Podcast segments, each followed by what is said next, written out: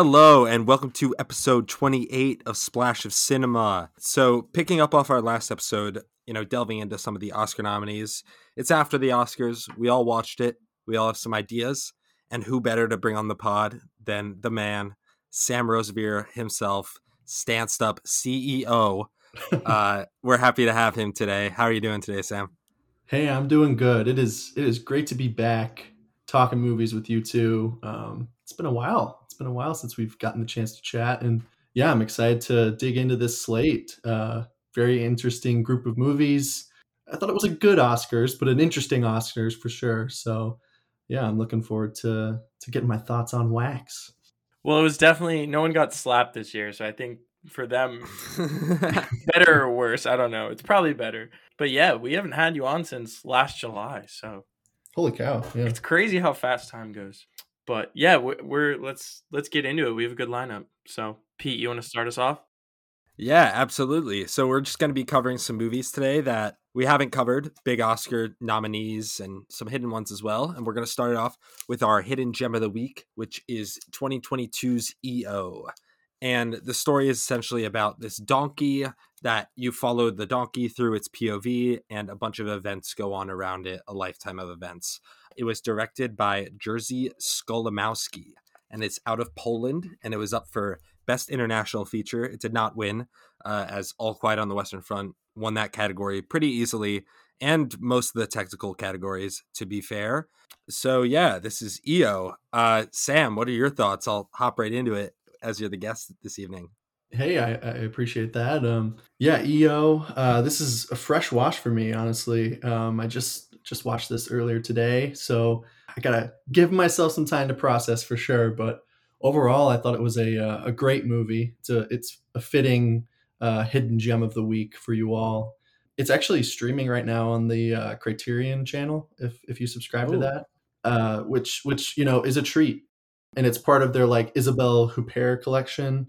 Um, who I, I had no idea that she was in this, um, and she's in it like kind of briefly, but she's always like just a magnetic performer. Um, so that was a treat to see her on the screen again, and yeah, I just I really thought this was kind of a multifaceted movie, which is sounds like a kind of dumb thing to say, but it served a bunch of purposes for me on a on a great Sunday morning, right? Like it, was a very relaxing watch, uh, very thought provoking, kind of like it feels borderline documentarian, but there's these great experimental passages that bring to mind everyone from like Terrence Malick to Gaspar Noé. Like I, I just I just thought it was so such an interesting approach to this movie. And and frankly, I've been hearing great things about this movie, but I had been really reluctant to actually sit down and watch it because it it really is just about the life of a donkey, right? So so how interesting does that actually sound? I don't know. For me, it didn't sound that interesting,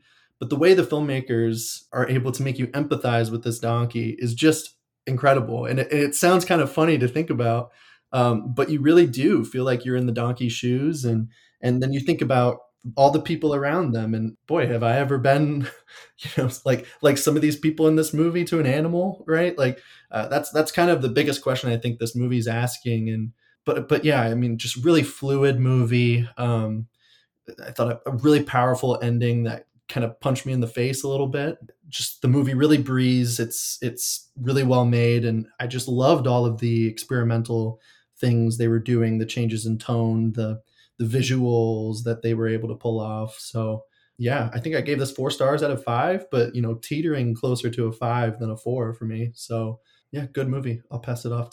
Yeah, I got you. While you were talking about the visual thing, that that was probably my favorite part of the movie. I loved how they used lights. It kind of there was a stroby feel to it, especially in the beginning of the movie, to kind of emphasize, I think, the confusion that the donkey frequently went through throughout the film as it changed like venues and settings, and it interacted with different types of humans. One scene that stood out to me in particular was the scene in the forest with all the lasers pointing. Mm-hmm. Yeah, yeah, that was a great scene. It was like hunting, I think it was supposed to indicate because there was like a dead wolf and stuff. Yeah. Yeah, that kind of those sequences touched a little bit on the metaphysical, which I think you guys talked about. This film is very like deep, which of course we love deep cinema here, but it's such a simple premise. Like it's it's a donkey's life, but the donkey lives an extraordinary life. all the way up until the final sequence, which was super powerful, kind of out of nowhere. I really liked that in this short runtime, we got to see like this donkey live multiple lives, and each one of the different little lives it lived taught us something about humanity in a way. And that was probably my favorite part, just the whole movie. But it flowed super smooth, and I, and I really thought that it felt almost shorter than it was. And I think it was an 88 minute film, is what Letterboxd says which is pretty ridiculously short, especially for one that gets an Oscar nominee. Yeah, yeah. I just wanted to echo everything the two of you have said. I had the pleasure of seeing this in in a theater actually. Uh, there's this great theater downtown Ithaca called Cinemapolis, and they always have you know these festivals for the Oscars and stuff, and always play Oscar nominated stuff that you know isn't as as known. Like they had Of an Age, which I think was nominated, and Close as well, uh, international features. So I had the pleasure of going there, and being in a theater for this was amazing. I did not know what I was getting into at all. Uh, I did not think I would empathize with a literal ass, but by the end of it, uh, that that is what they got out of me. There's a lot of poise in this movie as well in the construction. As you said, John, I at no point felt bored at all during this, and you're just simply following a donkey, right? Uh, but I I like the the tertiary plot points that they put in and some of them as gruesome as they are are were entertaining in the end and sort of got a chuckle out of what at its end is a pretty somber movie i would say but really enjoyed this one. Beautiful score as well. I've been listening to like that opening song on the score just in my free time because I, I think it's really satisfying it's really cool and uh cool to see some cinema from poland i think this is one of the first ones i've seen from poland so yeah yeah i think I'll echo what you said about the the score, Peter, and and specifically that opening song. The the opening scene in general is so beautiful and disorienting, and you think it one thing is happening, and then it you realize something else entirely is happening, and and uh, I just thought it was a great piece of filmmaking, and I want to call out. I think the, the filmmaker of this movie is is really old. I want to say he's like late '80s, something like that, and you you feel that perspective, right? You feel you feel like this movie's made by mm-hmm. someone who's lived a lot of life, right? Because the the donkey lives a ton of life in this movie. It's it's scary, it's funny, it's dangerous, it's you know kind of whimsical at points, um, and and it ends up being really kind of somber, like you said at the end. But you know, I haven't seen any of uh, Skolimowski's other films, but this encourages me to watch more of them because boy, he's got a really sure hand and and um, it's just really confident, not overly flashy, but really really skillful filmmaking. So yeah, call that out there. I appreciate how the film's like sort of uplifting in a way, especially at various points. But I mean, overall, it kind of felt like a downer. But it definitely takes you through like an emotional roller coaster. But it's way more subtle than that the whole thing is just kind of calming. Even though the donkey goes through like trials and tribulations, I think the vibe of the movie is very centered, if that makes sense. It just flows so smoothly and it's it's almost like staring at a painting or like an artwork. It's definitely like a slice of life movie with some excitement to it. And I think that that's pretty rare. I don't think like an American movie would turn out like this. No, no way. Yeah, there's definitely some like something going on in the Polish water or something. make, it almost felt like an A24 movie, but even weirder and maybe a little bit better than the average A24 movie. But they're probably kicking themselves that they didn't like sponsor it or fund it. Pick it up, yeah. That's true. Yeah. Yeah. Uh any anything anyone else has to say about EO? I'm good. All right. So that was 2022's EO again available on the criterion channel. Thank you for bringing that to our attention sam. I need to get a criterion do you have a membership sam? Quick sidebar but i i do um, well frankly uh, jackson and i kind of share one or you could say that i kind of commandeer it from him um, but I, I, yeah he's he's probably gonna make me get my own at some point soon but it, i really would recommend it right? If if jackson and i didn't share one i would search it out and get one myself they they do their best to kind of canonize great films and you know which which there's a bad side of that too right? There's been a lot of discourse recently about you know our criterion simply just trying to own as many of the best movies of all time as they can? Is that a monopoly right?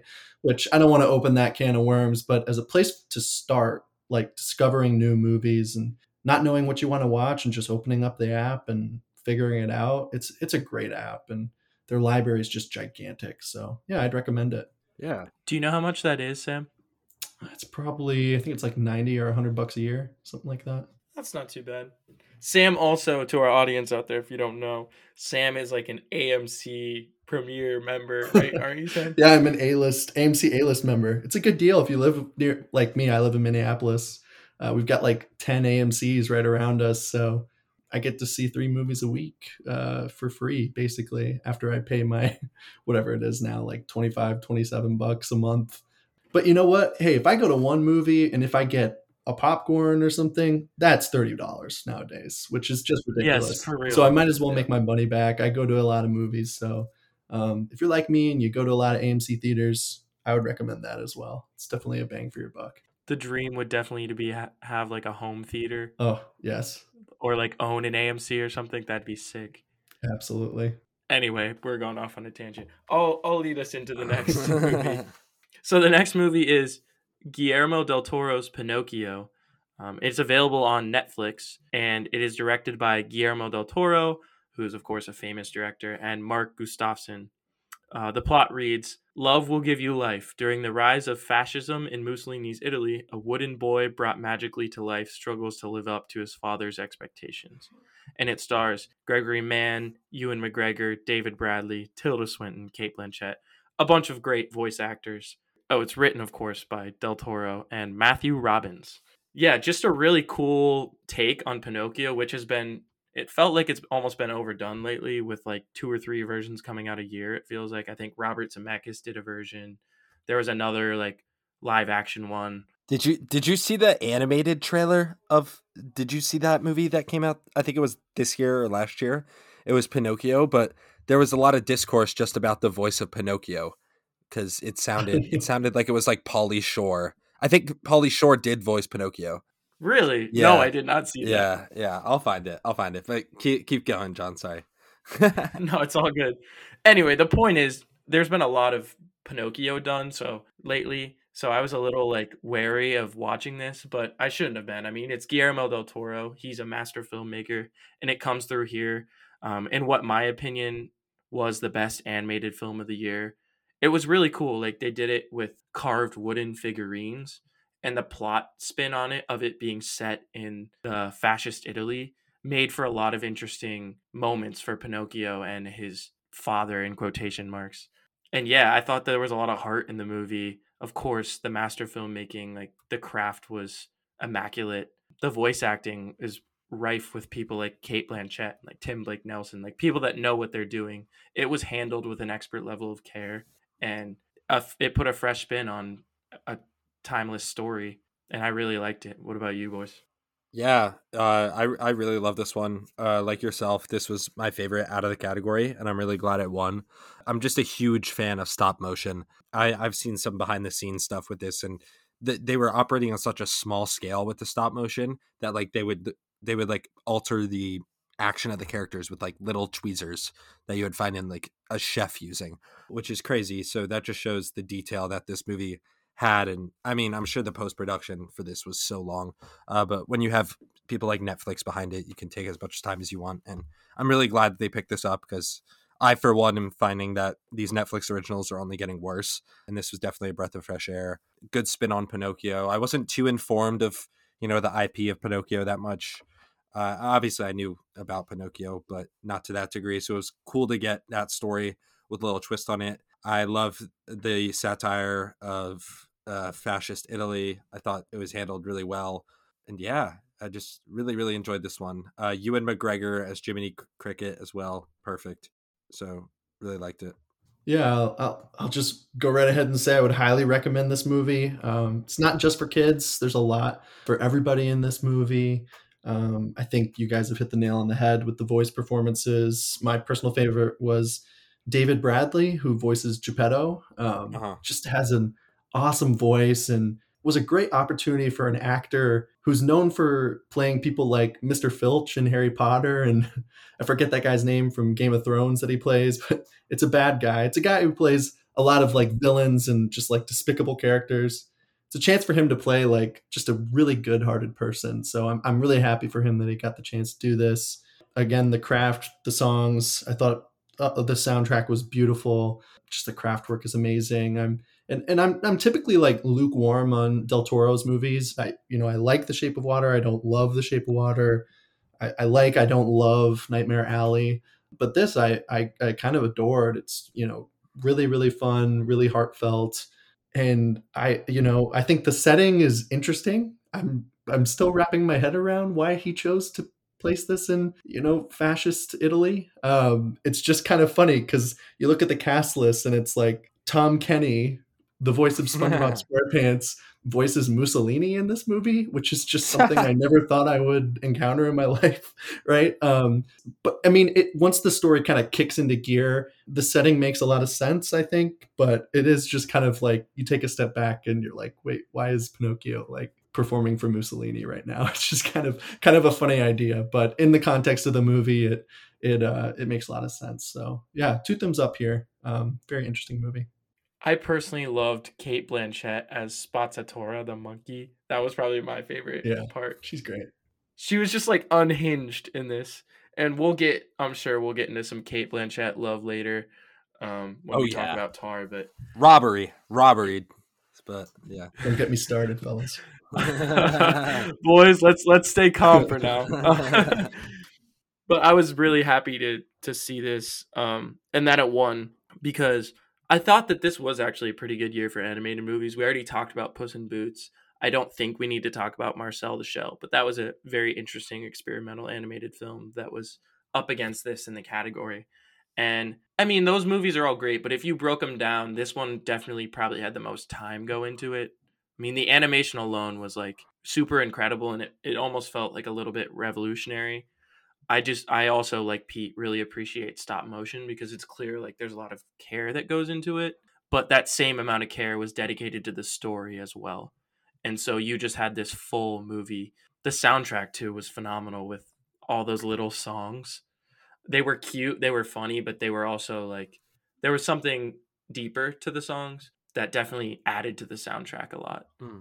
And yeah, top to bottom, some of the decisions were a little weird. It was definitely there was some satire going on, but you know, there's a method to the madness, as they say. And Del Toro hasn't proved me wrong. I love his previous films. Not really The Shape of Water, but Pan's Labyrinth and Nightmare Alley. I just loved. I think uh, the funniest kind of five or six minutes of the movie for me is is when Geppetto and Jimmy Cricket they go out to sea to to search and find Pinocchio again. And uh, the first part that's funny is they encounter a sailor and they're like, "Please take us across the ocean." And he goes, "This isn't an ocean; it's a graveyard." And I just thought that was a really funny live line reading um, and then like five minutes later, um, Geppetto's like they're like sitting on this boat, and Geppetto's like, uh, "Jiminy Cricket, do you think you will ever, we will ever find Pinocchio?" And Jiminy, you know, like many musicals do, he just kind of randomly bursts into song, and he gets like two verses into this song, and then a whale just swallows him. Like spoiler alert for Pinocchio, if you have no idea what happens in Pinocchio, but they do end up in a whale's mouth, like they do in all versions of this. So uh, I just thought that was really funny, like playing with the the musical form a little bit. So sneaky funny movie. I'll throw that out there. Yeah, yeah, definitely, definitely some comedic moments. Uh, I loved Christoph Waltz as Count Volpe. Uh, I thought he did a great job, and I also like how it didn't just focus on Pinocchio. I mean, it's called Pinocchio, right? You would think it would solely focus on Pinocchio, uh, but I do like the time they gave to Geppetto, Jiminy Cricket, uh, as well as Pinocchio's friend, who he befriends in about halfway through the movie, I would say, and his father. I like that relationship and Del Toro's focus on that as well within the scope of the whole movie.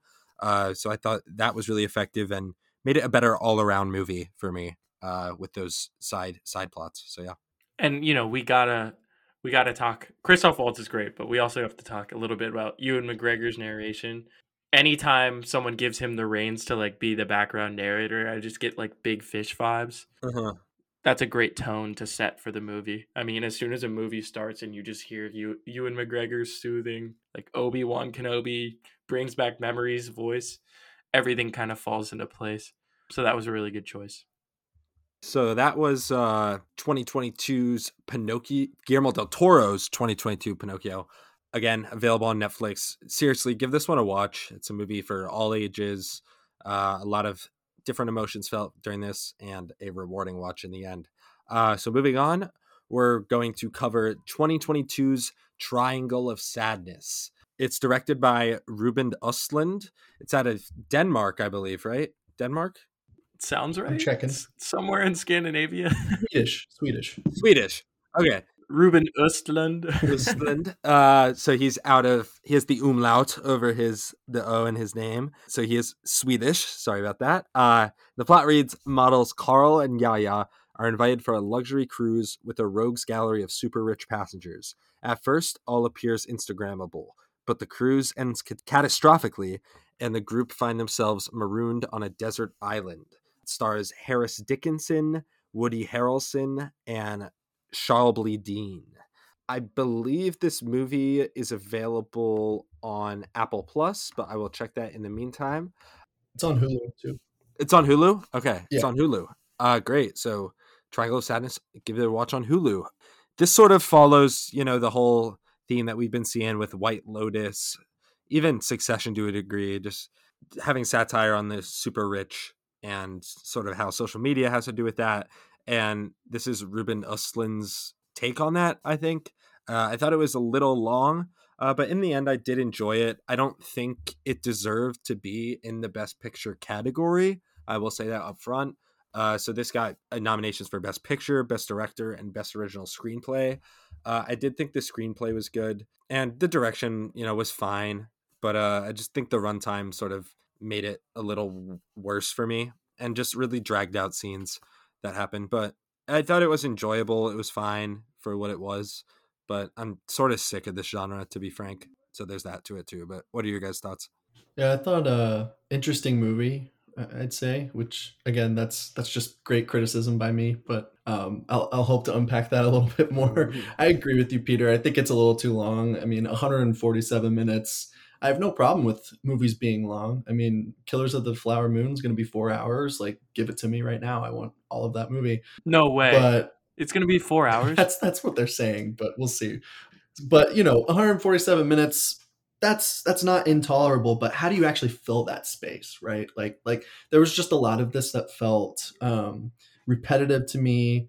As soon as it kind of makes its points, that's kind of all there is, and the movie just kind of it kind of fell flat for for me once we once it got to a certain point but I mean, I, you can't argue that it's not well made. There's definitely skill in the filmmaking, especially during you know a few of the yacht sequences when the boat's going through some heavy waters, the camera kind of tilting, uh, the people start to get motion sick. You start to feel sick along with them, just just through the camera movements. I've never really seen that kind of camera movement before, which I thought was pretty cool.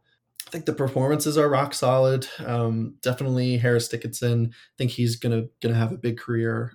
He was also in uh, uh, where the Crawdads Sing last year, playing like a completely different character, giving a way worse performance. Um, so I, I wasn't sold on him when I saw that, but after seeing this, I mean, I hope people keep putting him in interesting roles because he's got potential. And um, Charlbi Dean, I thought she was excellent. Um, unfortunately, she passed away last year, but just a great young actor that I think proved herself. And and yeah, so sad that we don't get more f- performances from her. And then I think the standout is Dolly De Leon, um, especially once we get into the back half of the movie. She really just steals the movie. So there's a lot of craft. There's a lot of stuff to appreciate about this movie. For me, I think the whole thing is kind of a, an eat the rich me- metaphor. And, you know, once the joke is told, um, it just kind of repeats itself for a little too long. And I, I think it's, uh, I think this movie is like making good points, but they're not necessarily very deep points. And that's not to say that that's all movies have to be as deep,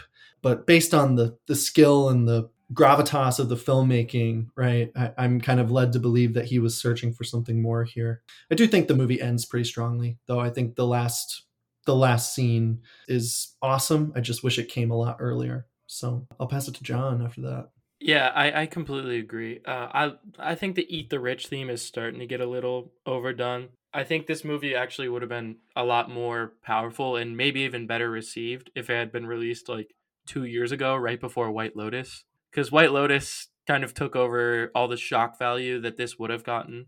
And I think it yeah, it's not super deep. Even though it's conveying some interesting cool themes, it kind of hand feeds it to you, which at first is funny and like adds to the irony, but once they once the kind of like nauseating ship sequence ends and you still have another like hour, hour and a half of the movie, it's a little bit like, okay, I get the point. Yeah.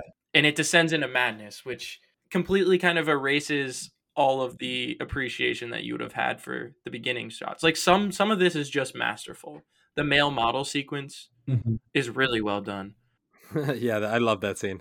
Yeah, the boat scene is nausea. Like I loved Woody Harrelson, and it, it, it is a little bit in your face. The they throw the themes in your face. Like you don't really. There's not too much interpretation on how you're supposed to think. But as soon as it gets to the island thing, it's it's almost like a complete 180. The movie is it's it's really a movie of two halves, and one of the halves could have been a lot shorter. And Dolly De Leon's great, but a little bit. It's like they're just kind of sitting around at that point.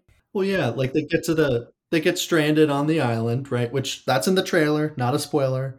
But of course, these super one percent rich people uh, are going to have no idea how to make a fire or or do do this or do that. Like, is that really the only joke that we can come up with here, right? Like, you know, and it, Yeah. it's just kind of an hour of that uh, until it ends, and I think it does end satisfyingly.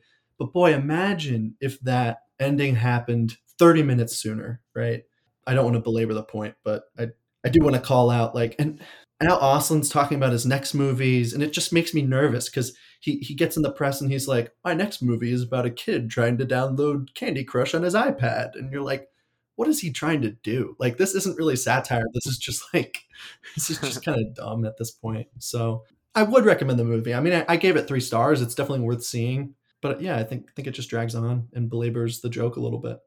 I did want to mention I did enjoy the uh, scene with Woody Harrelson and uh, Zlatko Buric, where they're just talking and getting drunk. I thought that was great comedic relief uh, in the movie. John, I want to get your take on that because it was like very, know, a political discussion. Like, did you enjoy that scene or did you think it was just overkill? I'm pretty sure, and I'm gonna go back to my review right now, but I'm pretty sure my review was like, I also want to debate the tenets of communism and capitalism with a drunken Woody Harrelson. Yeah, yeah. I said I would do almost anything to have a drunken conversation with Woody Harrelson about the tenets of communism and capitalism for an hour. Maybe if we blow up, he'll come on the podcast. Question mark. That's good. And that just like seems right up his alley. And I thought that that was totally like well within the means of what the movie was supposed to be communicating before it kind of got off the rails. You got your drunk cruise ship captain that really doesn't even do anything on his job. And he's talking with the rich Russian guy about like politics over the the microphone and all these rich people like they can't do anything about it. They keep trying to get into the door and it's just chaotic and it adds to the nauseating like vibe that we get during that whole sequence. I thought that that that whole sequence was just masterful and I was laugh out loud, just dying the whole time. Yeah, I, I agree. That was really funny. I think the whole nauseating, turbulent yacht ride, gross out sequence is is probably the the best part of the movie.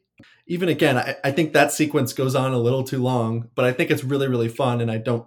I wasn't necessarily wishing that it was over. And uh, as that scene started, starting when they're being fed all these nice meals, it's a good like small little joke that they're making about like how the ri- the super rich people eat is this stuff actually appetizing to you or are you just like saying it because you can afford it right so that once the ship starts rocking they start eating these like caviar with green sea foam and stuff like that it's just like the last possible thing you would ever want as you're getting seasick right yeah, I just yeah. thought that was a small little little joke, right? Like if if the ship's not rocking, you're looking at that food thinking, "Wow, this is some crazy expensive, you know, meal that they're having." But once that ship's rocking, you're like, "Man, I t- would not want to touch that thing." So, I thought that was kind of funny. Yeah, there was a little bit of the uh, menu vibes in that. Mhm. Mhm. Totally. big time. Yeah. I just wanted a fat cheeseburger. well, and it's funny because I mean, those were kind of the two eat the rich movies, uh, satires that came out last year. And you know, when I was watching Triangle Triangle of Sadness, and we mentioned Succession earlier, I was thinking about Mark Mylod, and in some ways, I think the menu was really good, but I just don't think his directing is as good as when he directs Succession. And I wondered what he could do with material like Triangle of Sadness. I mean, I think there's just there was more meat to pick off of this bone here. And I wonder, like, someone who directs like Mark Mylod, if he would would have been able to kind of scratch those itches a little bit better, you know? Just just throwing that out there. All right. So that was 2022's Triangle of Sadness. Uh, John, do you want to bring us to the next one? Yeah, speaking of uh, scratching that itch, a man that's done well at those things over the years as a maybe the most accomplished filmmaker of our time, definitely one of them. Um, Steven Spielberg's 2022 film, The Fabelmans, um, directed by him, of course, starring Gabriel LaBelle, Michelle Williams, Paul Dano, Seth Rogen, Judd Hirsch, and the list goes on and on. The plot reads a coming of age story about a young man's discovery of a shattering family secret and an exploration of the power of movies to help us see the truth about each other and ourselves. And this was Spielberg's kind of ode to his own backstory in his childhood. It it mirrors a lot of things that happened in his life, um, and that's no secret. And kind of just opens up our worldview as to a young man's journey into cinema and the power of cinema to truly like amplify someone's life and guide them through those tough moments, those happy moments. And yeah, this just this gave me a little bit of a deeper appreciation for Spielberg. We already know he has range, but he's famous for like sci-fi movies and this was not one of those. This was more of a raw intimate heartfelt kind of journey through through a child bildungsroman and yeah it was masterfully done. It felt like an ode to cinema and i really appreciated that as a a big cinephile. I think this is one of those movies wh- that i wouldn't have appreciated as much a couple of years ago before i really got into movies. Well done to spielberg for this. This was great. You know i went into this thinking it was going to be really bad just because all the press about it and you know steven spielberg autobiography right? Like i was going in not thinking it would be the best because you know i like i like saving private ryan i like schindler's list i like jaws no i don't like stuff that's much more grounded i think but i thought it was very well, well grounded. I love the performances. Gabriel labelle was a standout. I think this was his first acting credit like professional acting credit uh, which is pretty crazy. I thought he was really good in this. Uh, Paul Dano was fantastic. Stand out from Michelle Williams as well. Although I think it was a little too long because of Michelle Williams and her character, but we can talk about that a little later. It is Michelle Williams, though. You know. Yeah, I know it is, but I don't know. It just got old. It's got old, like all the crying and stuff. Uh, but that's just me. I don't know. I don't know. Uh, I love the John Williams score as well. That's definitely a standout. It's always great to see them collaborate. And yeah, I don't know. It was a good. It, I, I enjoyed it. I enjoyed it. I think I gave it four and a half stars, but it's it's more towards four for me. Definitely need to rewatch it, but uh, yeah, it just took. I think it just took its time too much. And obviously, you know, Spielberg has that liberty, uh, but there wasn't enough sustenance in there for me to sort of cut at me or anything. So yeah, yeah, I think this um, this is a great movie. It's one that I have not had the chance to rewatch since I saw it when it came out, but it kind of it's still sticking with me. Um, and the more I think about it, the more I like it, the more I appreciate it. I think uh, on a rewatch, I'd like it even more than I did when I saw it.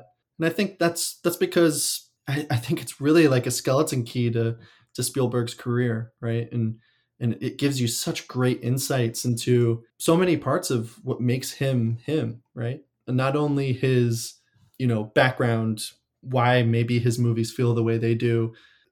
There's so many great like little easter eggs on how he figured out how to put gunshots in his movie or how he pulled off a certain stunt you know that he would later recreate in a movie.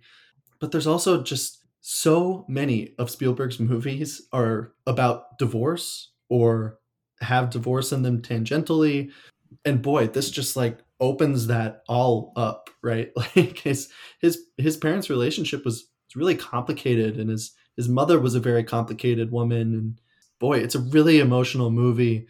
Especially like then you think about his other movies and which characters might have been his mother, which characters might have been channeling his father and or or his sister or something like that. And it, you know, I don't find it self indulgent. I, I find the uh, whole idea of this movie very romantic, very therapeutic for him. And yeah, I mean, it's it's kind of heartbreaking at certain points, just his parents' relationship. I think th- this movie contains one of the best shots of the year, which is the family is having kind of a big fight his parents and the other kids are having a, a big fight and young Steven Spielberg, Gabriel LaBelle is kind of just sitting there watching it and and he looks and there's a mirror at the kind of behind the family and he sees himself like holding a camera filming the family's fight.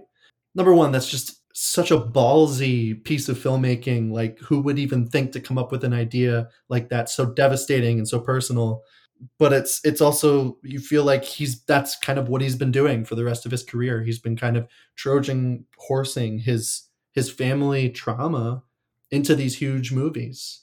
So that shot just I think is amazing you know, but it's not all like super serious stuff, right? There's a lot of fun. There's a lot of adventure in this movie. Um, Seth Rogen is in it. Like, of course, it's going to be kind of fun when Seth Rogen's in the movie.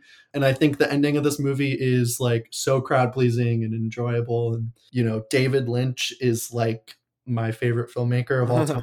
he has a, he has a small, but like amazing role in this movie and you know that just meant the world to me to be able to see him on screen again. So yeah i, I really love this movie. I think um the more you read about it like people like michelle williams character like if you ask people that grew up with spielberg they're like oh michelle williams was like kind of toning that down for the movie. Like his mom was like 10 times the amount of energy that she was playing you know? Like the research and the correspondence you can do based off his family like i find all that so interesting now. So yeah, I, I just appreciated it as a uh, an artifact of his work, and yeah, like I said, a skeleton key to his career. So I I think I love this movie, but I'll pass it to John.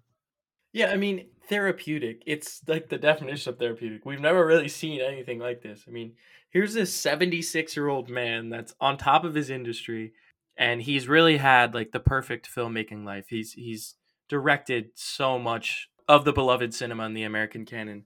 And then he, at 76 years old, decides to make this intimate personal film about his own life and his love for cinema and how he discovered that. And it opens up all of his other movies. Like now I can watch every other Spielberg movie and see something different after seeing The Fabelmans. And that's so cool. Like like you said, it's like a key to his his other work. It makes things like Catch Me If You Can. Like I never really thought about that before. But it's definitely inspired from his childhood a little bit. Maybe even a little bit of like saving private ryan and stuff like that. Like family is a big part of his films but he never really addressed why.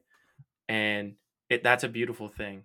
I also loved judd hirsch. He didn't really get a shout out but he did get i think a best supporting nom for this movie and that was well deserved.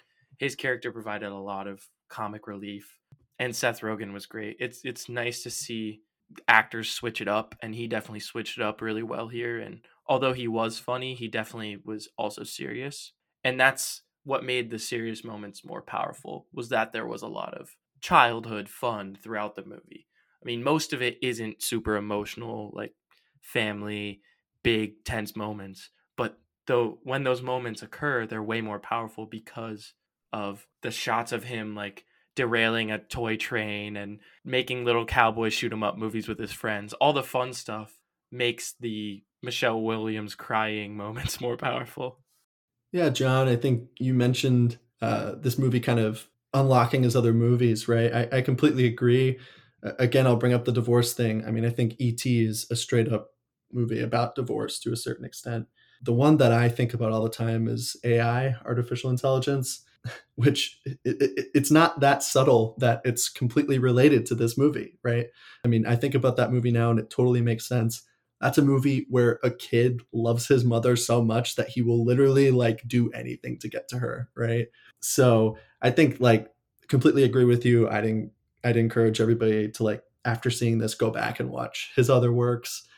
I also think something really interesting about this movie is spielberg kind of sees his like filmmaking skills as like a superpower and a curse. Like there's like five separate times in this movie where someone looks at him and they're like, How did you do that? Or like, How did you make me look like that? And he's like, I don't know. It's just like, I can't explain it to you. I couldn't help but make you look like, you know, a Greek god, or I couldn't help but like get this great angle. Like, it's just my instinct. Uh, and I just find that idea so interesting because not not to spoil anything huge in the movie, but there's a critical scene that involves him like getting secret footage of something And uh, the fact that he caught it on camera and the person basically says, Why do you have this? How do you have this? I think he feels that it's, you know, in many ways, like his filmmaking has caused a lot of trauma in his own family, right? Um, so to see that kind of look inward at himself and his his kind of powers is uh, I just thought that was such an interesting wrinkle and required him to be so honest about himself. So I'll throw that out there. I just think this is a really, really emotionally complex movie. Not always in painful ways, but certainly sometimes it's it's painful. So yeah, great analysis. Completely agree with you. Thanks. I can guide us into the next movie if we're done talking about the Fabelmans, which I would w- definitely watch before before we go on to Tár. I just want to say uh, to the audience out there, I would definitely watch the Fabelmans after a couple other Spielberg films because I think it's good to see. This is definitely a movie that's important to know, like when he made it in his life, and I think that it's like all the more beautiful and powerful that he made it at the end of his life, kind of um, after this illustrious career and finally is unpacking issues that have been essentially left to lie straight up for like 60 years or something. Things that he's hinted out throughout his entire career, he finally just tackles them straight on. And emotionally, this is this is kind of a profound story. Um, and of course, the filmmaking, the score, all that stuff is there to back it up. So anyway, that's all I want to say about that. Pete, you want to lead us into Tár? Yeah, absolutely. So, this next film is 2022's Tár. Uh, it is directed by Todd Field, and the plot reads The film, set in the international world of classical music, centers on Lydia Tár, widely considered one of the greatest living composers slash conductors and first ever female chief conductor of a major German orchestra. Uh, it stars Cate Blanchett, Nina Hoss, Noémie Merlant, as well as Mark Strong, who has an appearance, and Julian Glover. Cool Julian Glover cameo in this one. And yeah, I believe, I don't believe it's available anywhere, but this is a really important movie for the pod as it is Sam Rosevear's favorite from this year, I believe. Could be could be speaking out of turn, but I know it's up there for you. It is available on Peacock. We have just found out, uh, so it, definitely give this a watch on Peacock if it's there. If you're a fan of slow filmmaking, this is your film. Uh, John, do you have some thoughts? Yeah, I just want to preface because I do want to wait to hear what Sam says before I go. But I know Sam has previously covered this on Stanced Up. So, and I listened to that episode, Sam. So don't pull a fast one on me and pull out some of the same analysis you did on that. I want to hear brand new takes. brand fair. new takes. So yeah, go for it. yeah, it's totally fair. Um, yeah, I mean, uh, well, first of all, I think if if you want all of my tar takes, go listen to that episode. Quick plug. um, but maybe the first one that that is a, I'm sure it's tangential to a take I gave on that podcast, but to me, this is the movie of 2022. Like, I, am still playing around with is it my favorite movie? I think Crimes of the Future is certainly a movie that means a lot to me personally. I watched at the perfect time in my life and love that filmmaker. I think Nope is Jordan Peele's best movie in my opinion and just like blew me away when I saw it. But boy, in terms of like movies that represent place and time, uh Tár's the one. And and the more like I saw it the first time and I was like, okay, yeah, like masterpiece, amazing movie. Um, but you know, we get a few masterpieces every year, right? Uh, and then I watched it again, right? And it just like opened up even more, right? Like completely kind of changed my views on it in some ways, in some ways reaffirmed them, and just developed a really rich, you know, relationship with this movie. Um, and then I watched it again, and I'm like, okay, this is like one of the ones. Like this is one of the movies. I'll name drop a couple. I think this is like a There Will Be Blood type of movie, like generation defining type of place and time movies, right? Kind of like Succession is, I think, the show that is the most right now. I think Tár is the movie that's the most right now. So, and I might have said that on that podcast, but I, I feel like it's worth repeating but beyond it like being representative of the moment i think this is just like a sledgehammer piece of art right and it starts with blanchett personally i think she's like far and away the best performance, either gender, whatever category you want to put her in. I think she's like absolutely incredible. A performance that is just unforgettable. I think, you know, it, it's it's that kind of thing for me, right? It just feels so important. And uh, I've rewatched this movie, you know, three times, I think, at this point. I was rewatching bits and pieces before we started recording today.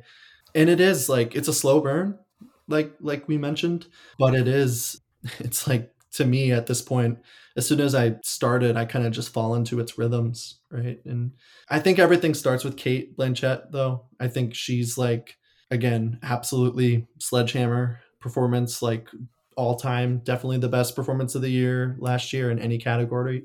Um, no disrespect to Michelle Yeoh, good performance. I'm happy that she won, but I think we will look back on on that Blanchett snub and as kind of egregious, um, honestly. But I think it starts with her, like I said, and and um, it would be impressive enough if she had just learned to speak German and had just learned to uh, you know how to conduct a major orchestra and was able to kind of effortlessly stand in front of the podium and you believe that she's an actual conductor but you literally feel like she's a real person. Like that's the level of committed performance. Like doing all those skills learning different languages that stuff is awesome and like really impressive but the performance has to move you too. And and she creates a real character here obviously with the help of field and the great writing but I think you know it's like once in a lifetime type of stuff.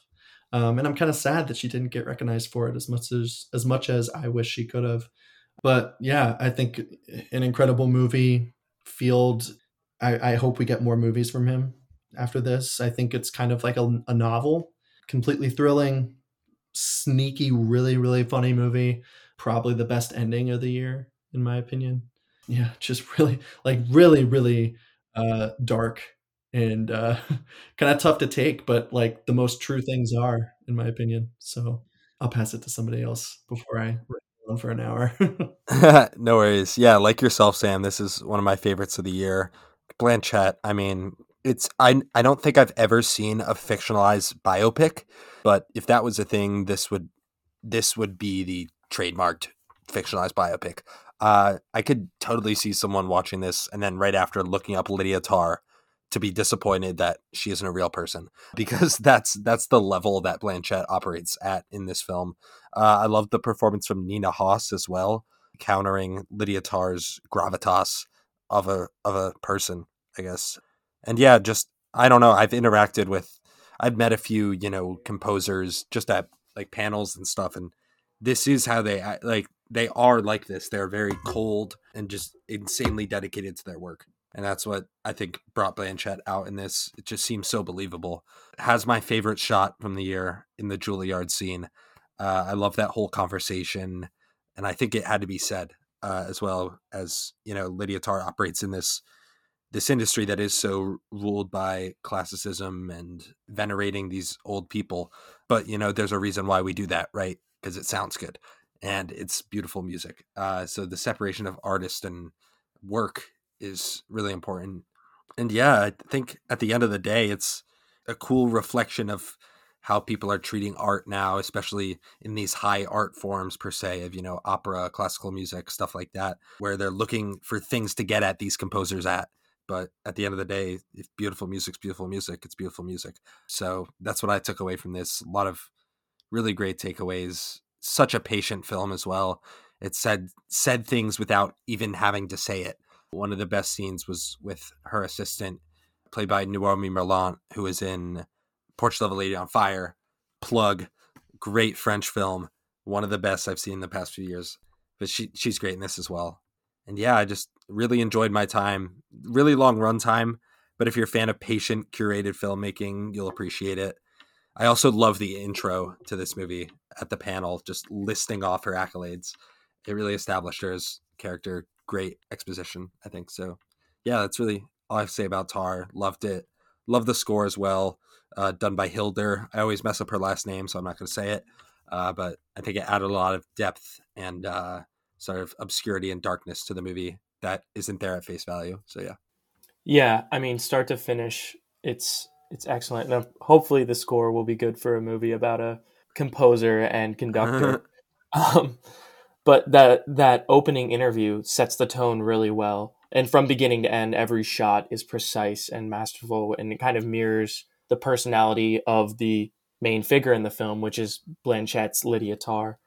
It rings true that it mirrors so many people in real life, and it, it, this film is definitely kind of an expose on cancel culture and art, not the artist. And I think that that's the most powerful theme I took away from it was, despite all this like all the turmoil that her character goes through, and yeah, I think it's clear that Lydia Tár is not a great person, but she is a master at her craft. Over and over again, the moments of music are where her character finds the center. And ultimately, even though, you know, a lot of things in life kind of tank for her and, and she spirals throughout the film, when she learns and, and goes back and looks back on her memories and thinks back to the music and starts playing music again, focusing back on music, that's when her character's at, at its best and, and her happiest. Um, and so I think it's actually kind of beautiful the way that the film wraps up her kind of coming back to music, even if it's in a completely different, less glamorous form. I've had the opportunity through like the Glee Club that I'm in to work with a number of conductors and sing with a couple of symphonies. Like two weeks ago, I was singing with the Arizona Music Fest, which is like a symphony orchestra comprised of musicians from all the major symphony orchestras in in North America and I do think that this captures that culture in a way that I haven't seen other films do it. Um, it it is very intense, but that's for a reason. It's because in a way it's music at its purest form. Uh, specifically Mahler, I love the tribute to Mahler and how she's getting through his. I think it's the ten symphonies. I I forget which one I sang, but I think I sang his third with the Annapolis Symphony Orchestra. And there's a conversation that still sticks with me in this film where she's talking with a student about kind of the terrible things that some of these famous artists have done and you know a lot of them are white men and all this stuff but ultimately the music that was made captures human history and, and it's beautiful and there's a reason they're still playing music that was composed in like the 1600s the 1800s johann sebastian bach might not have been the great per- the great person that we associate with the music in real life but the idea that's in that music is what's beautiful. And I think that her character is a reflection of that in the modern era. And so, yes, it's absolutely a movie of our time. And it captures a piece of the culture that's present, but not really on most people's minds. Yeah, I think as long as, long as we're willing to go longer on this movie, because I, I could go for a while on this one.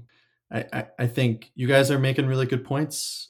To me, this movie offers way more questions than answers, right? Like, you know, I'm, I'm really happy to hear about how you kind of feel about the endings of this movie and and what you think Field kind of meant you to take from it. I, I, I still am not, you know, quite sure, right? And there's a key line, um, you know, during that Juilliard uh, lecture scene, which for me is the movie scene of the year, where she says, "Someone like Bach understands that it's the question that's the most interesting, not the answer." Right?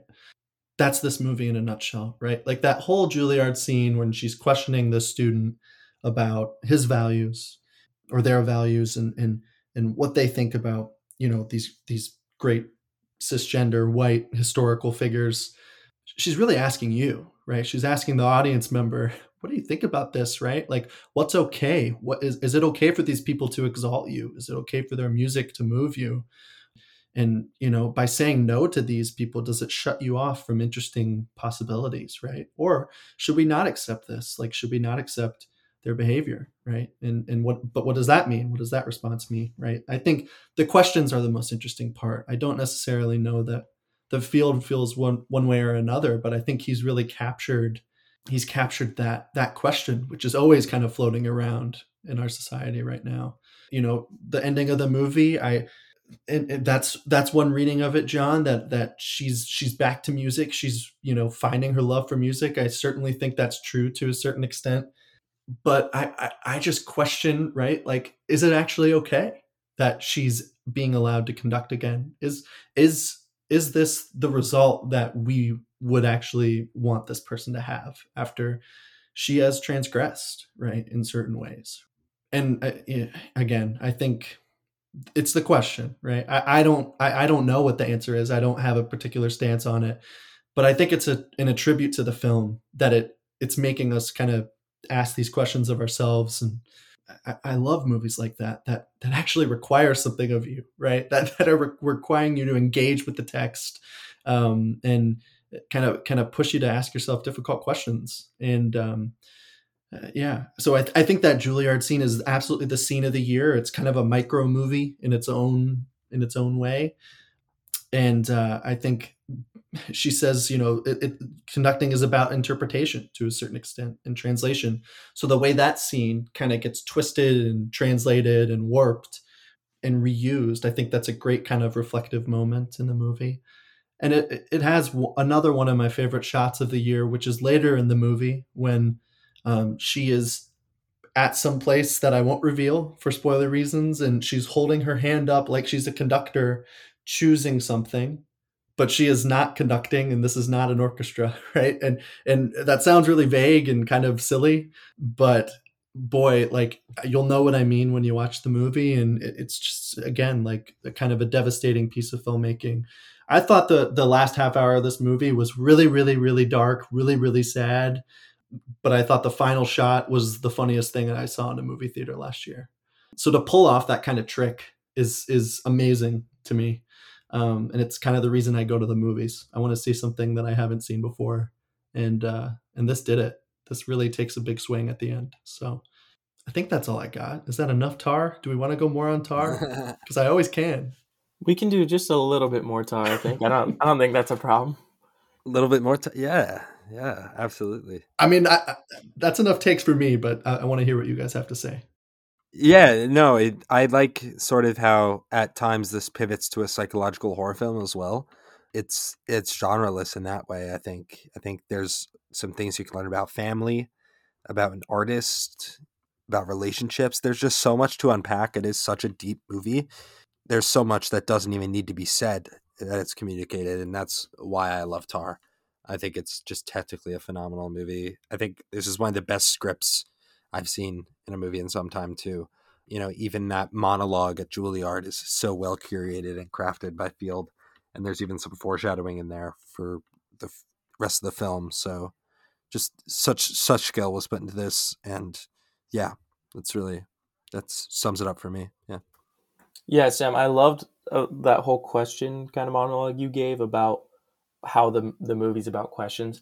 Definitely, my my opinion on what the last take means is my opinion, and that alone. I mean, I think that you're right. The movie is definitely meant to be just this giant interpretive piece, and it's that's you know that speaks to its power. It's about a lot of things. It is about power, the loss of power, the loss of control. We watched Lydia's world kind of crumble and I don't think that's really a spoiler to say that slowly mirrored with how she's taking it all in in her head and I think it captures that that duality between how she's dealing with all of her problems and how the world's dealing with all of her problems and together we get this amazing portrait that is at times psychedelic horror at other times it's very simple there's a linear storyline right but it bounces around and yeah, the writing is just phenomenal. Todd Field, I think, has a lot of really cool things ahead of him. This was a slam dunk, grand slam, five star movie. It's very hard to compare it to other movies of the year, and I think it was definitely like disturbing in a lot of ways, but also that's that's the point. You're dealing with an uncomfortable protagonist that Blanchett just so masterfully plays. And throughout, I was bouncing around on how I should feel about Lydia Tár and whether or not I should root for her in some sense in certain scenes, or also just kind of enjoy the downfall. But by making it about her and from her point of view, you have to go along with the ride. And I think that that's the beauty of the film. It requires a lot from the audience, which, you know, most films don't do.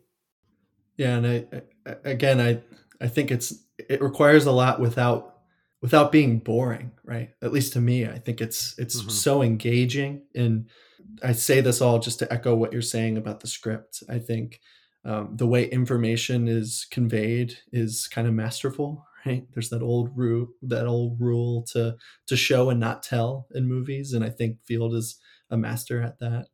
and I think it's also like uh, we keep talking about the most serious parts of this movie, but I'm serious. I thought it was hilarious. I thought a lot of the dialogue is really funny. To to hear Blanchett say, "Oh, well, I'm suspicious about the E minor and the cello line," like that is funny. That is a funny, objectively funny thing to say. And like some some of the lines in that very very serious Juilliard scene are really funny in my opinion. Like she speaks with such pretension, such gravitas. So in a way, to see someone who has clearly manufactured her life and fabricated her image basically to see her kind of get torn down in some ways it's satisfying but then there are whole other laundry lists of questions that get that that come out of that too. Okay well why am i happy to see this person fail right? Should i actually be or does she deserve this? Does she not deserve this right? I mean i i certainly think she does to a certain extent. She definitely transgresses transgresses pretty uh pretty severely in the movie but i i, I think just the the the whole orchestra speak is so funny and uh her whole image is so funny. And i think that's that's just field being a really good writer and and very subtle writer. And i'll just i, I just haven't had a chance to shout out uh, Nina Hoss or Noémie Merlant i mean if i was an oscar voter i would have voted for both of them. I think Nina Hoss is incredible. Her, her eyes are just like the most powerful eyes in movies. Like they just like dart and you know exactly you know what you're supposed to feel when you see her eyes kind of flick across the room at lydia. And then Noémie Merlant who, who to a certain extent kind of plays like a beaten dog in this movie like it's not a very forgiven forgiving role and she's kind of asked to bury a lot of the emotion of the movie and and be somewhat of a of an, an audience role but i think she's just great i mean again she's got great eyes for performance as well. Like you just really feel moments where she's trying to hold it all together in front of Lydia Tár, and you can tell in her eyes she's trying to like keep from crying, right? Um, so I just want to shout those two out. I mean, just two incredible performers, and you know, internationally renowned, but getting to do it in a in a big American movie is uh, pretty pretty cool. So I think I've exhausted my Tár takes. Sorry for going so Same. long on this one. Same but also, yeah, I, I agree with you. It's fun to kind of watch her downfall. She's not a great person. Yeah, so uh, that was 2022's Tár. Again, available on Peacock. So please give that a watch. And the time has come in our episode to roast a movie. And we are going to do it to one that, you know, you may have liked, but us here at Splash of Cinema, we're not a fan of this. And it is 2022's The Whale. So it's directed by Darren Aronofsky, and the plot reads A reclusive English teacher suffering from severe obesity attempts to reconnect with his estranged teenage daughter for one last chance at redemption. And it stars Brendan Fraser, Sadie Sink, and Hong Chau. Uh, and it got Oscar nominations for Brendan Fraser and Hong Chau. And Brendan Fraser won. I'm just going to say it straight up. This was my least favorite movie of the whole year, regardless of genre. Wow. I, I did not have a great time with this one at all. Maybe it's because I went in with good expectations, but I mean, after watching this, I walked out of the theater and thought, you know what? A freshman in high school could have made that movie. Wow. You could have looked up inspirational quotes on the internet and littered them in this film because that is what it felt like. I just didn't, it wasn't entertaining uh, to any degree. I thought Fraser was good. I don't think he deserves the Oscar. But yeah, in the end, it was just an awful movie. Like Darren Aronofsky, you should be ashamed. This this was terrible. But I'll let you guys talk. This is scathing, bro. Holy cow! Damn. I don't think I've ever heard Peter talk about a movie like that. wow. That, uh, yeah. Well, Sam, I'll let you go up next. yeah. Okay. Yeah. I mean, I, I, I did not like this movie. I it's it's I don't know if it's my least favorite of last year. It's it's down there, but I mean look, I, I don't hate it. I, like I'm not. I don't think I'm at Pete's Pete's level of um, of quite disliking that. Um, but I, I agree with Peter. I think, look, Brendan Fraser got nominated. Hong Chau got nominated. I have no problem with that. Honestly, I think they were probably the two best parts of the movie. I think Fraser is a person who I love, a, a guy who I want nothing but success for in this world Um, do I wish that his Oscar win came with a better movie? Absolutely. But hey, sometimes these things happen, and you know what? I'm I'm gonna clap for him. And Hong Chau, I think, an actress who had a bit of a coming out year last year, um, just like between the menu and and the whale. Personally, I kind of thought she was better in the menu. I think she's really awesome in that movie and a lot more fun. Um, but she's certainly doing the best she can in this movie. Yeah, I think the problem comes down to Darren Aronofsky.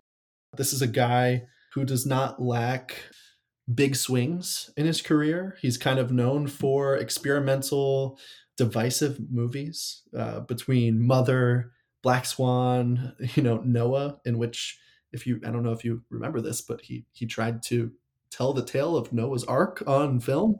It's kind of crazy, uh, but but yeah, he's just a someone who I often go into his movies thinking to myself, I'm just excited to see something interesting, something that like starts a conversation in my head, something that requires something of me.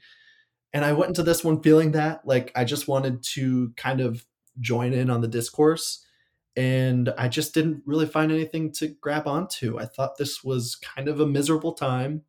Um, certainly, that's the point to a certain extent. And not that all movies have to be happy. Certainly, we've covered a couple today that aren't, uh, and maybe they're better for it. But this one, just if you're going to be unhappy, if you're going to be miserable, you have to at least be interesting. And and to me, this this had a lot of like starts of interesting ideas like there were a few interesting ideas about parenthood about you know what what depression does to our bodies how our bodies react to grief how grief affects you know our family relationships. And somehow you know parenting is kind of swirling around that whole thing. But i never think aronofsky like takes any of these ideas anywhere. He certainly doesn't take them very seriously. The movie kind of feels like a parody of itself to me. And um, it's unfortunate because i i do think there like was potentially a really interesting provocative movie here. And instead i just kind of thought it was a little bit boring and and beyond that so you have brendan fraser playing this severely obese man a type of character that we don't get to see in movies very much and in some ways i think he gives him a great deal of agency and then he throws in a montage where he's just like comedically picking out on pizza after pizza and digging through drawers of candy bars. And it's just like, okay, I really don't feel like you're taking this movie seriously, in which case I'm not going to take it seriously. Right. Like it, it just feels a little bit condescending. I wished, you know, if, if we're going to have some more fat representation or, or overweight representation on, on film, that, you know, maybe we handle it with a little bit more grace so that that that's that's I guess maybe I'm being a little too woke right now, but um, I just I don't know. It, it was very weird because he takes the movie so seriously, and then he kind of throws in this like cartoon montage of him like pigging out. It's just kind of I don't know. It's just it, it feels at odds with itself. Um, but I'm curious to see, to hear what John thinks. Yeah, I'm definitely the guy in the room that hates this movie the least. I gave it three stars, and I'm gonna defend it for a second before I unleash all my criticisms. I really only gave it three stars because of Fraser. I thought he was great, and I'm gonna give a little bit of a lifeline to Aronofsky just because if you're familiar with um, his previous work, which you know you both are, it's it yeah, it's insanely weird and experimental, and this is no different the ice is very thin with my relationship with Aronofsky at this point. He's lost all of the the ground that that I would give him. And that is completely due to the fat, like the eating montages, which were just totally unnecessary. And a lot of like him showing how slow Brendan Fraser's character is to get up and all this stuff. Like about half the movie is like, yeah, we get it. This guy is overweight and there's a lot of problems associated with that. And what's sad is the emotional stuff the the interesting stuff is like half explored. None of the characters are like developed in any meaningful way, aside from Fraser, who, as we just said, isn't is kind of given agency, but also kind of not. I didn't like any of the supporting performances, even though like the Bible boy, who I thought was probably the best supporting performance. I was just like, what? After a while, like they started to develop an interesting story for him, and then like completely like shit on it and yeah, especially Sadie Sink, she just completely rubbed me the wrong way the whole time. there was like each character had an on off switch, but it was either fully on or fully off. And you got to have a little bit of complexity there. Even Brendan Fraser, who I loved, like after a little while of him like breaking down and crying just over and over, I was like, does he have any other emotion than like this milk toast? I'm depressed vibe. And the exploration of his past was what was interesting. I thought the the ending kind of saved it a little bit. I like the the metaphysical themes, but there was way too little of that and way too much of the here's him eating. Like seriously, that was so overdone and it it was trying to give representation of something that it completely disserviced. And that was a lot of the critique for the film was this is this is doing kind of the opposite of what it's supposed to do. This character you're supposed to root for, it's it's almost disgusting in a way, like frequently throughout the film, how much they emphasize the problems he's dealing with with his weight. And it really lessens the emotions of his character, I think, a lot. But I like the whole like, English teacher arc. I thought there was some interesting stuff there yeah i don't i don't know it, it was it was pretty sad because i did come into it with high expectations and brendan fraser was supposed to give this revolutionary performance and obviously he's suffered a lot in in his career and this is a great redemption for him but it was man i wish it was a better movie like like just like you guys said and if and if he didn't have this whole great like career arc where he's completely like coming back in a way in this beautiful way I don't think he would have won the Oscar. If it was anyone else giving that exact same performance, it would have just gotten a nomination and nothing else. But yeah, I don't think this should have won over Austin Butler for Best Actor, and it shouldn't have gotten nominated for anything else but Best Actor. And A24 too, like you know, this was an A24 movie, so of course it's going to be a little weird, but it it didn't hit the same veins that the best A24 movies do, where it's weird, but there's a point to it. This felt like it was just Aronofsky like spit spit firing like a shotgun approach at us. And yeah, I, I don't think there was a, a great message, and there were way too many themes, concepts, characters that were half explored and nothing else. So, I was just gonna like echo what John said. I mm-hmm. I just think the it's a really really weird Oscar win to me, and I kind of feel like nobody else is feeling this way but me but it's like he kind of won for a, a, movie like that was rooting against him right? Like uh, a movie that was not very kind to him in any way and uh, has has all these one note like you said john like one note supporting characters. Okay what's sadie sink's character? Oh she's mean until she isn't right and okay what's hong chau's character oh she's supportive right and you know like okay there's his ex-wife like they're all just just one note characters. And um, I'm happy that he won. Again, I'd like to reiterate that. I'm happy for him. I want all the success in the world for Brendan Fraser. Uh, but it's just kind of like get kind of a weird feeling in my stomach. Like I just don't think the movie really likes his character. So it's kind of interesting that he won for this, right? like people are going to look up the Oscar winners. They're going to be like, "What's the whale?" And they're going to be like, "Oh my god!" Like this movie kind of hates this guy. So um, just thought I'd throw that out there. I'll let you get to your point, Pete. Yeah, no, I, that's that's exactly what I was supposed to say. Gonna say like how it's hard to sympathize when a, with a character when I mean, there's only one character who is sympathizing with him uh, in Hong Chau throughout the whole movie. I just feel like Aronofsky didn't write this character with enough care, and that's that's like one of the I don't know. I'm just pissed at Darren Aronofsky for this. I thought it was just a very lazily made film. The whole character of Hong Chau and her relationship to Fraser, you know, they briefly touched upon it. Like, give me more of that. Give me more of that backstory. I wish they delved into that as opposed to just focusing on Sadie Sink debating whether she was going to leave the house or not, because that was like 15 minutes of the movie. It was, yeah, it's it just kept repeating things. The eating was disgusting. I don't think we needed to see that to understand his character. It was overdone. And I don't know, I think like the whole thing like the whole one-liners, I don't even remember them because they weren't memorable to me because I checked out of this movie about 20 minutes in. But I don't know. I just think something like this would be better on the stage because it is so isolative in its setting and I think you can sympathize with the character more. Uh, but the way Aronofsky did it, it was hard for me to sympathize with Fraser's character. And uh, what else was this movie trying to do, if not that? So, yeah, that's where I stand. It is a play, like, and it felt like a play that was a movie. It, it definitely is a play in the way that all the characters kind of come together in like this, like, it's it's one setting the whole movie. But what was not special about it was that all these characters kind of come together out of nowhere after this like long life uh, that he's lived this struggle with obesity, and it doesn't really explain why they're there, and it doesn't give the right emotional complexity. Like the fact that this daughter that hasn't seen her father in years, just like they kind of in a way pick up just like where they left off. And it does explore the resentment, but way too much. And so the emotions don't feel genuine. The whole like religion, church of life thing is super weird between like the boy that shows up to the door and Hong Chau's character. And, you know, religion is definitely an interesting concept to explore if you do it right, but this just like half assed it. And you don't understand why these characters are the way they are in almost any way. Like the backstories are completely like unexplored and half baked. The emotions are just so overplayed.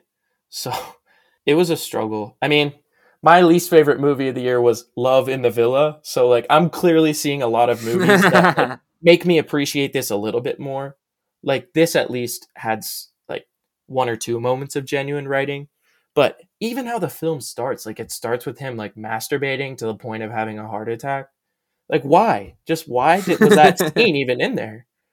And if you do give that scene, then you don't have to show all the eating montages. Like they maybe needed to show like one of those things, like one little scene of him eating too much pizza, and you get the point. Like he's disgusting. He even says at the end, like he confronts one of the characters and is like, "No, no, no! Like, am I disgusting? Like, tell me I'm disgusting." And I'm like, "What is this? Like, is he like what? What are we playing at here?" But yeah, yeah, you're right. I think that opening heart attack scene is like, I just want to be clear, like it's not it really rubs me the wrong way not because of like what he's doing or like all the implications of what he's doing. Uh it's just because it makes it his makes his character feel like he's reduced to a caricature. Like it just it just mm-hmm. feels like he's not taken seriously. I mean uh, like the act itself is not disgusting but like in the context of a you know very serious awards contender movie i just find it really really condescending. Like in how can we show that this guy is gay and overweight? Well, like that's just the silliest thing I've ever seen. I'm sorry. Like from from like that first minute I was completely out. Yeah, and like he's he's gay, but also like there's not much more on that. That's definitely an interesting character component. And like the like is he religious? Is he not religious? Like is he secretly religious? He has a weird Bible in this back room he never goes in. The relationship with his like ex-wife, he hasn't seen her in like 4 years and he just shows up and he's like, "Oh, how are you doing?" Like, "What?" yeah. There's no like it's not believable. It is like a caricature. Uh, I might have to rewatch this and bump it down because this conversation is like bombing out the positives I took away from it. and I guess my like the whole positive thing was it's weird and I don't really understand it, so I might as well like give it an okay rating because some people love this film. Yeah. Like there is a crowd out there that totally like sees it and gets it. I was talking to my mom about this movie and she's like, "I thought it was an amazing movie about parenthood."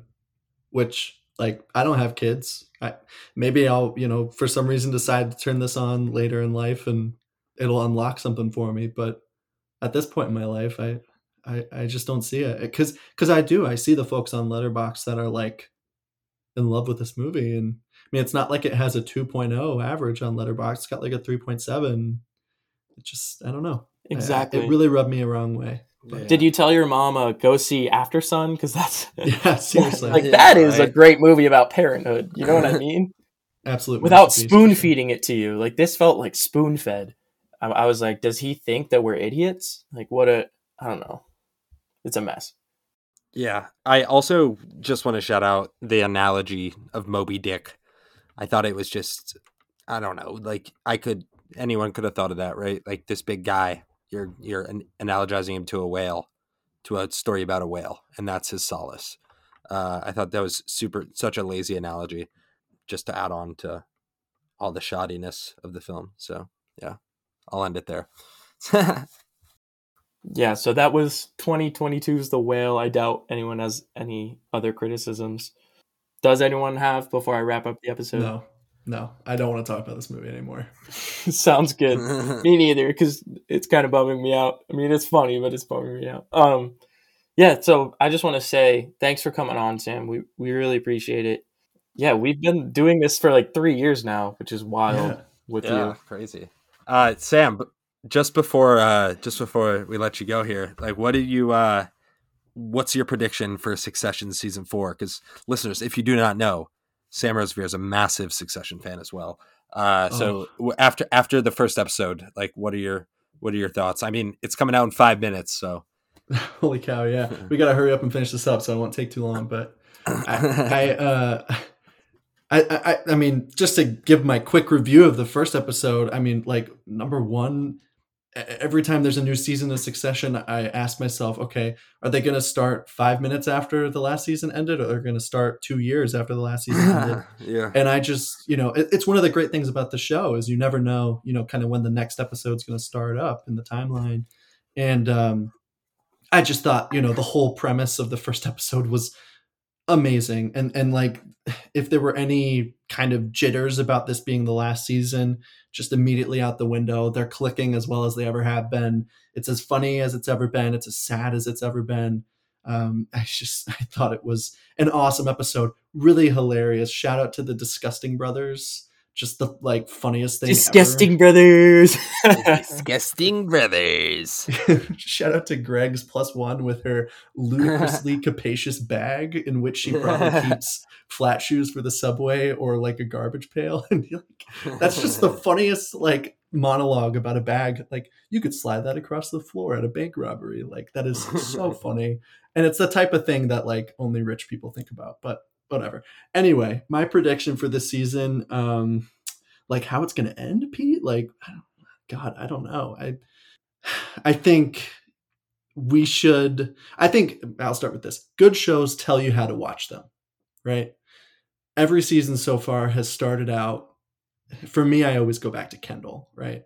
I don't really know who the main character of the show is, which is one of the great things about it. But for me, Kendall is the show. And every show, every season starts out with Kendall having a plan and combusting. Mhm. Why am I led to believe that this season will be any different? I think they're gonna the kids are gonna do their thing. It's gonna be awesome for a little bit. I love the angle of them battling their dad on somewhat of an equal playing ground. I really, really love that we're gonna get more election stuff with Jeryd Mencken's character. Like that's awesome. He was one of the highlights for me in last season. But I think there's one top dog in the show, and that's Logan.